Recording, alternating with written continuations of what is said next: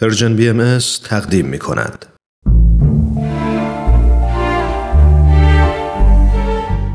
آفتاب بینش. شنوندگان فرهیخته رادیو پیام دوست با درود. رامان شکیب هستم و اینجا برنامه آفتاب بینشه. قبل از هر چیز از شما عزیزان و همراهان همیشگی برنامه آفتاب بینش باید تشکر کنم که در تمام این هفته ها ما رو یاری کردید و با نظرات و انتقادات خودتون در بهتر شدن این برنامه شریک بودید. یه نکته رو قبل از اینکه اثر امروز رو معرفی کنم باید اینجا ذکر بکنم که به مجموعه آثار مکتوب دو پیامبر آین بابی و باهایی لوح میگیم. یعنی چه این آثار رو خودشون نازل کرده باشن و به قلم خودشون باشه. و چه کاتب اونها این آثار رو به رشته تحریر در برده باشه ما به این آثار و به این نوشته ها لوح میگیم. و ما در برنامه های گذشته هم چند لوح از حضرت بهاءالله رو به شما عزیزان معرفی کردیم. در برنامه قبل ما در مورد الواح ملوک صحبت کردیم یعنی الواحی که حضرت بهاءالله خطاب ملوک و سلاطین و بزرگان عالم نوشتند و برای اونها ارسال کردند. ما پیش از این در مورد لوح رئیس صحبت کردیم. در واقع دو لوح رئیس صحبت شد در این برنامه و امروز در مورد لوح سلطان صحبت خواهیم کرد. با من همراه باشید.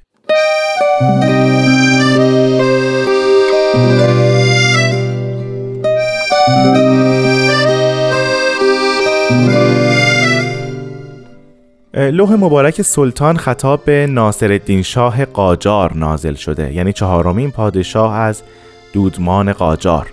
این لوح نسبت به سایر الواح سلاطین و ملوک مفصلتر هست و تنها لوحیه که به دست قاصدی مخصوص که از سوی حضرت بهاءالله انتخاب شده بود به دست مخاطب اون رسید. با توجه به همین مطلب ما در این برنامه در مورد این قاصد هم صحبت خواهیم کرد.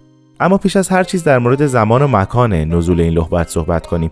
این لوح در ایام اقامت حضرت بهاءالله در شهر ادرنه نازل شده. اما زمانی که حضرت بهاءالله از ادرنه نفی میشن سرگون میشن تبعید میشن به سمت شهر عکا در زمانی که حضرت بهاءالله در عکا بودند از شهر عکا به ایران ارسال میشه. در مورد تاریخ نزول این لوح روایات مختلفی هست. برخی تاریخش رو به سال 1284 هجری قمری یا 1867 میلادی میرسونن. و برخی دیگر از دانشمندان بهایی نزول این لوح رو قبل از تبعید حضرت بهاءالله به شهر عکا در سال 1868 میلادی نوشتند. حضرت عبدالبها فرزند ارشد حضرت بهاءالله و جانشین ایشون در مورد این لوح این مطلب رو ذکر می‌کنن که در بین تمام کتب سماوی مثل و نظیری ندارد. زیرا حاوی مطالبی است مبنی بر دفاع و مظلومیت و آداب و حسن تعبیر و فساحت و بلاغت و دلایل قاطعه و تهدید و تبلیغ ولی سزاوار است که انسان عبارات آن را با کمال دقت بخواند. آیا شنیده شده است که کسی سه مرتبه نفی شده باشد و تحت شمشیر و زنجیر باشد و پادشاه عظیمی را تهدید کند؟ البته این نکته اینجا ذکر بکنم که این بیانی که از حضرت عبدالبها اینجا خوندم ترجمه از بیان اصلی ایشون بود. با توجه به این بیان این مطلب رو درک می‌کنیم که لوح سلطان از الواح بسیار مهمه حضرت بهاءالله است که خطاب به یکی از پادشاهان ایران نازل شده.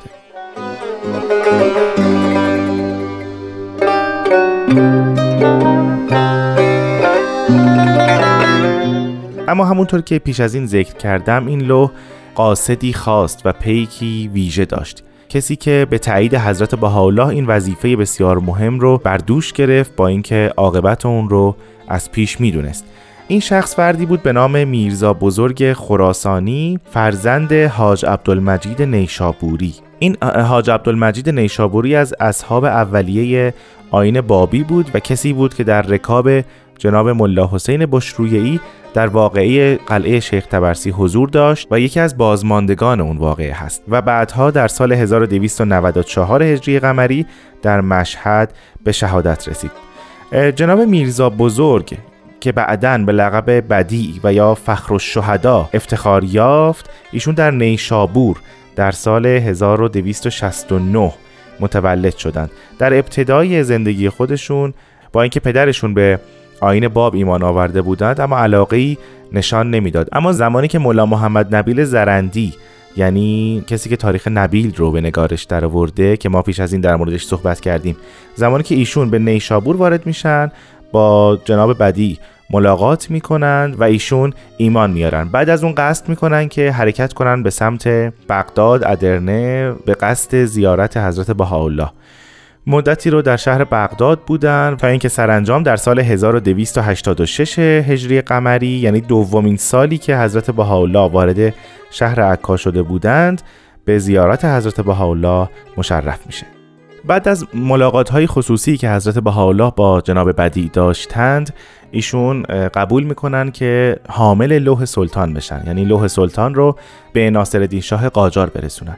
هلوهوش سه تا چهار ماه در راه بودند تا اینکه به تهران می‌رسند و میشنوند که ناصرالدین شاه قاجار به قصد شکار به سمت نیاوران حرکت کرده. خودش رو به اونجا میرسونه و مدت سه شب و سه روز منتظر میشه تا موکب پادشاه از اون مسیر بگذره. ناصرالدین شاه متوجه میشه که فردی بر سنگی بر بلندایی نشسته است. او رو فرا می‌خونه و جناب بدی اصرار داشتند که خودشون لوح حضرت بهاءالله رو به دست ناصرالدین شاه قاجار برسونن و این کار رو انجام میدن. ناصرالدین شاه بعد از اینکه این لوح رو می‌خونه دستور میده که جناب بدی رو دستگیر کنند و او رو مورد بازجویی بازخواست قرار بدن که شاید همکاران یا دستیارانی داشته باشه. اما جناب بدی بارها ذکر می‌کنن که خودشون به تنهایی حرکت کردند تا این لوح رو به دست پادشاه برسونند نزدیک سه روز ایشون رو مورد شکنجه شدید قرار میدن تا اینکه سرانجام در ژوئیه سال 1869 میلادی مطابق با سال 1287 هجری قمری جناب بدی به شهادت می‌رسه. ما حتی روایت بسیار دقیق و تاریخی داریم از فردی که جناب بدی رو به شهادت رسونده و شما عزیزان اگر دوست دارید این روایت رو مطالعه کنید می‌تونید به کتاب لعالی درخشان مراجعه کنید و در صفحه 402 این روایت رو که با جزئیات بسیار حادثه شهادت جناب بدی رو ذکر کردند مطالعه کنید. خب شنوندگان عزیز همکار عزیزم سرکار خانم آزاده جاوید در استودیوی ما حضور دارند تا بخشی از لوح سلطان رو برای شما زیارت کنند. با هم میشنویم. حسب الاذن و اجازه سلطان زمان این عبد از مقر سریر سلطانی به عراق عرب توجه نمود و دوازده سنه در آن عرض ساکن و در مدت توقف شرح احوال در پیشگاه سلطانی معروض نشد و همچنین به دول خارجه اظهاری نرفت. متوکلا علی الله در آن عرض ساکن. تا آنکه یکی از مأمورین وارد عراق شد و بعد از ورود در صدد اذیت جمعی فقرا افتاد. هر روز به اقوای بعضی از علمای ظاهره و غیره متعرض این عباد بوده مع آنکه ابدا خلاف دولت و ملت و مقایر اصول و آداب اهل مملکت از این عباد ظاهر نشده.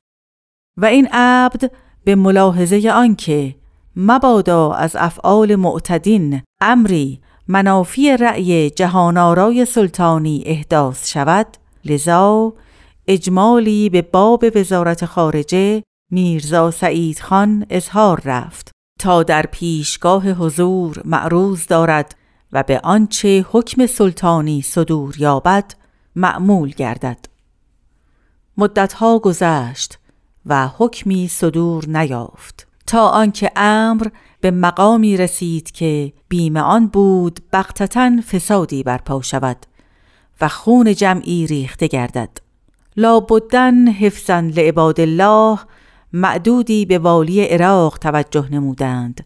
اگر به نظر عدل در آنچه واقع شده ملاحظه فرمایند بر مرآت قلب منیر روشن خواهد شد که آنچه واقع شده نظر به مسلحت بوده و چاره جز آن بر حسب ظاهر نه. ذات شاهانه شاهد و گواهند که در هر بلد که معدودی از این طائفه بوده اند نظر به تعدی بعضی از حکام نار حرب و جدال مشتعل می شد ولکن این فانی بعد از ورود عراق کل را از فساد و نزاع من نموده. و گواه این عبد عمل اوست چه که کل مطلعند و شهادت می دهند که جمعیت این حزب در عراق اکثر از جمیع بلدان بوده. مزالک احدی از حد خود تجاوز ننموده و به نفسی متعرض نشده.